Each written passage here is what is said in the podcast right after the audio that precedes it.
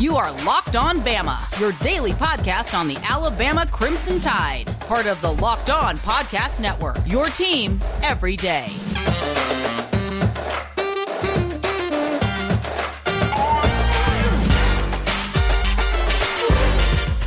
Hey, everybody, and welcome back in to Locked On Bama. Luke Robinson, that's me. Jimmy Stein, that's him. Jimmy, how are you today? A full week of Alabama football practice began, well, as people hear this, began yesterday. But it's this week. They practice every day. Scrimmage on Saturday. If that doesn't feel like football, I don't know what is.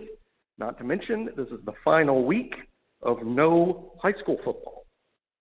High school football will begin 1 week from Thursday.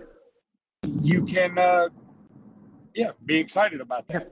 Yeah. So, go check it out. And also, I didn't know what I was going to say. Is that on TV? That's on TV as well, right? It is. I don't know. Will you be on TV? You'll just be on the radio. No, I'll be on TV. Oh, my goodness. Yeah, this beautiful mug will be on TV. Wear something nice. So, this episode is brought to you by Rock Auto. Also, I'd encourage everybody, if you're not following the AHSA Radio Network on Twitter, go do that, because I just had an interview with Sam Shade and for our Legends of the AHSA series, and it was pretty cool. I mean, Sam Shade's a cool dude, of course, head coach at Benson Valley now on the 92 championship team. Just had a lot of cool stuff to say, so go check that out, and I'll retweet it from this handle as well. Jimmy, this episode brought to you by Rock Auto. I may have already said that. I don't know if I did. They got double their money for nothing else, so that's great. They deserve it. They deserve it because they're good people over there. Jimmy, Scott Cochran, who was very famously at Alabama and then very infamously left Alabama to go to Georgia, is no longer with the Georgia Bulldogs, and that just seems a little odd. It does, and a lot of rumors out there that are probably true. So we're not going to repeat them. We'll just say that what you've read is, probably true. But I wouldn't say that I'm that I feel scorned or that Alabama should. I mean, let's be honest. Scott was not fired from Alabama for poor performance. He wanted to coach on the field. That was not going to be afforded to him at Alabama.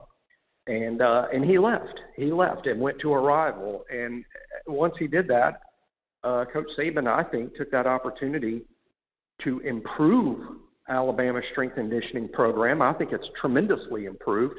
It jumped into the next century. I think we have the most advanced, best strength and conditioning program in the country. So we haven't missed Scott. And I just consider this a Georgia story that has nothing to do with Alabama. And that doesn't mean I don't wish Scott well. I hope that he finds his way back to coaching, or at least in the strength deal. But I don't think we will see Scott Cochran back at Alabama. I really don't. No, I don't either. And, I think this all ties back into luck favors the prepared. Nick Saban was prepared for when Scott Cochran was eventually going to have his exit. And he had a couple of dudes ready. I am a believer that sometimes you can be the benefactor of good fortune. At the same time, I think that, Nick Saban was ready. And Nick Saban's ready for just about everything. So it turned out great because Alabama got a couple of cool dudes who are now doing the strength and conditioning, and they're damn good at their gigs. Exactly. I mean, that we improved. That's what Nick always does. I mean, there was a lot of smart people out there. Hey, let me let y'all in on something here, because I don't think a lot of people understood this. When Scott was at Alabama, he played a real vital role, not just in strength conditioning, but Scott did have a unique relationship with the players. The players really liked him, and the players really trusted him. So, when a player was really upset with his situation at Alabama, whether it was playing time or fighting with a teammate or something going on with his girlfriend, they went to Scott a lot. And he was really good at that. And he was just sort of seen as I'm overdoing this, but, it's kind of a good cop, bad cop thing with Saban as the bad cop. And then you go, and Scott was the good cop. Scott rescued, I'm told, multiple players over the years that were really close to transferring that didn't because of Scott. And the people that were close to the program when Scott left, the people close to the program going, oh, this is a big blow. This might be it for Alabama. Those were people 100% aware of that role that Scott played up there. It wasn't just the fact that he was the strength guy. That was silly. It was the role he was playing in terms of being the coach that was maybe closest to all of the players. And that's what the blow was, and that's what the real concern was inside the program was, hey, somebody else is going to have to do what Scott's been doing for years and was pretty good at it. And I think largely that's probably a role now played by Jeff Allen, who's been there, that's close to the players because of his role in the athletic department. So that's been replaced. The strength and conditioning has been improved. This is just win-win for Alabama, and Scott's issues and problems are Georgia's problems. But I don't think that Scott will be back at Alabama while Coach Saban is there anyway. Jimmy, let me tell everybody about BetOnline.ag. BetOnline.ag is where you want to go to get that bet in. It's the best betting website on the interwebs. Al Gore endorsed. Not official on that yet. I just heard a rumor about that. But BetOnline.ag is where you want to go when you want to place that bet. You want to bet on Major League Baseball? BetOnline.ag. You want to bet on NBA futures? BetOnline.ag. You want to bet on college football? BetOnline.ag. You want to play poker, play blackjack, or even bet on reality TV? All that. BetOnline.ag. Use promo code Locked On. You'll get a 50% welcome bonus. That's free money Jimmy and I are giving you. That's just the way we are. That's how we handle things. So go to BetOnline.ag. Use that promo code Locked On. You will not be sorry. You will love this website. Go check them out ASAP. BetOnline.ag, promo code Locked On. Also want to tell you about RockAuto.com. All the parts your car will ever need, Rock Auto. Listen, it's the best website for your auto parts, period. End of story. They don't have a lot of fluff. Their website is surprisingly simple. It's not a bunch of flashing ads and a bunch of crap you don't need. It's only stuff you need. You go there and you say, I've got a, 78 Dodge Dart. Well, the first thing they're going to be like, they're going to say, whoa, because they're like, man, you probably take the bus a lot. But the next thing is they're going to say, okay, what part do you need? You need this, you need that. You need everything probably since this is Dodge Dart. But you know what if you've got a 2021 Escalade and your muffler fell out? Well, look up 2021 Escalade and type in muffler. Next thing you know, your muffler's coming in and your mechanic buddy is putting it in for you, and you're doing it at like several $100s cheaper than what you were going to pay. That's the great thing about rockauto.com. Family-run business, easy-to-navigate website, and just great folks, rockauto.com. Jimmy, a couple of recruiting things here. Omari Kelly, who is at Hewitt Trustful, looks like he's going to probably head to Auburn and commit on August 19th. And, I in the past, I think Omari Kelly would definitely be in Alabama's class. But when you're looking at some other five-star receivers from all over the country, I think that it's fine that Kelly is not on your commitment list. And it's going to be a nice little pickup for Auburn. But in the end, I think this is probably the best choice for him and the best choice for Alabama. It's really not giving any kudos to Auburn, but this is exactly what Auburn should have been doing really since 2008. This is an example of what they should have been doing the whole time, which is, here's a kid that probably prefers Alabama. I wouldn't know that. I'm just assuming based on where he goes to high school and the condition of Alabama's program versus the condition of Auburn's. That's what I'm saying. So I'm saying that we shouldn't be shocked to find that Omari might have preferred Alabama, but Alabama just signed 4 receivers. Do you take 4 again? What are you going to do, take 20 over a 5-year period, twice as many as you need? So maybe Alabama only takes 3, and you've already got 1 in Kobe Prentice. So I don't think Alabama taking Omari Kelly is not Alabama saying that Omari's not a good player. Alabama's just simply saying, We think this guy's good, but you know what? We're going to wait on Barion Brown, who we think is a freak. We're going to wait on Evan Stewart, who we think is a freak. We're in such good shape for those guys. The more receivers we get, I mean, what are we going to do? Tell Evan Stewart, I'm sorry, we don't have room. I mean, and that's why I'm always talking about numbers. It drives everybody nuts, but this is what I mean by numbers. You can't take everybody. You can't. You can only take your however many you can fit in, you know. And so Auburn is smartly in this position taking a kid probably good enough to play for Alabama. This kid's probably good enough to play for Alabama in most years when Barion Brown and Evan Stewart aren't, you know, maybe leaning towards your program. He's a kid Alabama's going to take, but Alabama doesn't quite have the room, so Auburn swoops in and they take him. And what that means is Auburn gets a player good enough to be at Alabama. He's probably going to be a really good player at Auburn. So this is probably what Auburn should be doing all the time for the past 13 years. But if you ask me, I think one of Auburn's hugest problems of the past 13 years is their failure to take advantage of the fact that Alabama only takes elite kids from its own state, leaving the majority of good prospects in the state to Auburn, who inexplicably don't land all those kids, only some of them. Yeah, so, no, that's a great point. That's something you and I have been talking about for a while.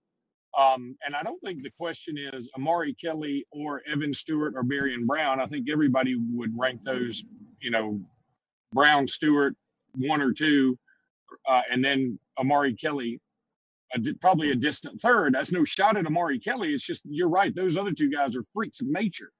Now, I think the battle is going to be, or the development to watch is Kobe Prentice versus Omari Kelly. That's going to be what's going to be interesting to watch.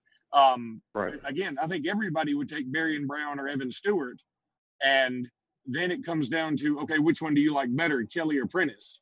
And I think there'll be people divided on that for a while. I don't think there's any doubt Prentice is faster. I don't think there's any doubt that Omari Kelly is probably the more polished technical receiver. So that's going to be the interesting watch. No, great point, and totally true. That's where the battle was. Alabama made up their mind and took Prentice when they did. And Prentice has a spot in this class, and Omari Kelly probably does not. Hey, but things can change. I'll give you a good example. Fagans, who's committed to Miami. I think very similar situation to Omari Kelly. It's not that Fagans isn't good. It's not that Alabama looked at Fagans and said, you suck. No. Alabama's like, wow, you're pretty good. But see, the thing is, there's a freak in Miami that likes us and a freak in Dallas that likes us. And until we hear from those two, we can't take you. So, but the kid, he wants a spot somewhere. He doesn't want to. It can be musical chairs. It can be what do the kids play? Duck, duck, goose. It can be that. You know, you need your spot. So Fagans was like, well, while Alabama takes their sweet ass time on me, I'm gonna get me a spot in Miami. That is not to say what happens when Denver Harris chooses an in-state school. What happens when Earl Little goes, damn, I'm driving past Florida and Florida State just to get to Alabama. What happens when those kids make those surprise decisions at the end? Hopefully you left a good enough relationship with the Fagans where you can go back.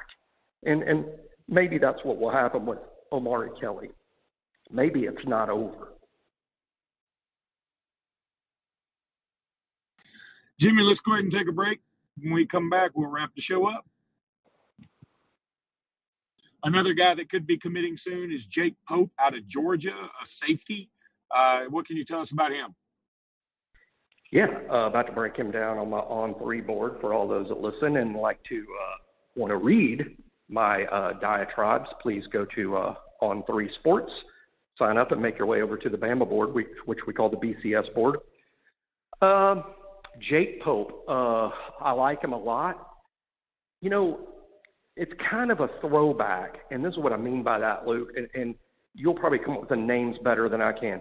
But it seems like at various times in Saban's defense, some of Saban's better defenses had a safety who was just a ball player. And by a ball player, I mean not just a hardcore football player that's got a bright future in the NFL, but a college football player that understood the defense really well and had great ball skills and sort of operated as a coach on the field back there, sort of directing traffic, maybe being the best trait, and the second best trait, always seeming to know where the quarterback's going with the ball, having kind of a nose for it, maybe not running a 4.40, maybe not being a 215-pound safety. But it seems like some of Saban's best defense, and I just watched Jake Pope and easily picture him playing for Nick Saban. Like, I think this is a Saban kid. He's not the fastest guy, but he's fast enough. He's not the biggest guy, but he's big enough. Where he really stands out to me is the ball skills. And by that, I mean, sometimes you watch, Luke, a prospect, and I don't need to know from asking. I already know, watching him play football, you're like, I bet this kid's a good baseball player. I bet he's a good basketball player. I bet this guy can pick up a tennis racket and be one of the better tennis players in his high school in 3 weeks. I bet the first time he plays golf, he's not going to spray it in the woods. He's going to actually be able to play golf quicker than most humans can do that. He's just, if there's a ball, Jake Pope's going to be good at it. And I think he's that kind of kid. He also is very, I'm assuming he's a smart football player just because he's so smart academically. A lot of the big academic schools recruited Jake. He just feels and looks like a Nick Saban player to me, although there's a few types of Nick Saban players. Julio Jones, a Nick Saban player too, because he's a five-star freak that's totally Sabanized. That's not what Jake Pope is. He's a different kind of Saban player. He's the kind that is going to beat you with his brain, and he's athletic. That's a great way to put it. He is athletic enough to beat you with his brain. That's a good way to put it, and that's the kind of player I think we're going to need, and, you know, it's going to be interesting. I mean, when he commits to Alabama, he is a three-star, and saying the truth here, he's the three-star white safety. There will be some people that will raise eyebrows to that, and I wish they wouldn't, but that's going to happen. You can just bet on it. All you got to do is look at a message board. That's going to happen. But I've seen his tape too. I like him a lot, and I think you're right. He's just an overall talented dude, and they might be a spot for him. So to be a star on this team, look, again, I'm pro taking him. I like him a lot, but I just think the rating and his look will make some people sort of shrug their shoulders a little bit, and they shouldn't. But no, you're right. I'm pro taking him myself. There will be fans out there who think we're dumb unless we're taking a five-star that's in the top 100 that has 38 offers, and so they're going to be upset. They'll assume that this kid isn't very good. No, that's just not true. Secondly, you can't sign 25 five-stars. You can't. If that could be done, we'd have already done it. And we've never done that, and we recruit better than anyone has ever recruited in the history of the sport, and you can't do that. Secondly, there is team building. There's team building. What that means is I mean, Slade Bolden's a good example of that, where, you know, Slade's not Mechie. He's probably not Jameson Williams.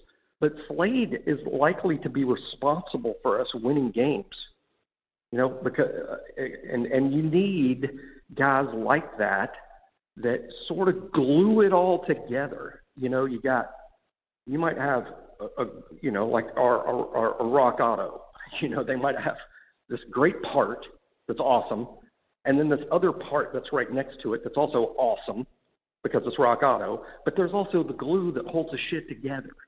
And if you don't have the glue and the two parts aren't working together, then it all sucks. So Jake Pope's the glue. He's a glue guy. He's a glue guy. So if you need glue for your car, go to rockauto.com. This is the glue section. Yeah, first of all, Rock Auto got their money's worth today. We have Rock Auto the hell out of this thing. And secondly, I didn't know there was ever glue on a car ever for any reason. Now, I have put glue on my car in the old days because my car was a piece of shit. But I don't know if there's auto glue. So whatever. No, it used to be all ball bearings. Now it's all glue. All right, buddy. That's going to do it for this episode. We will catch you guys tomorrow. And until then, roll tide. Roll tide.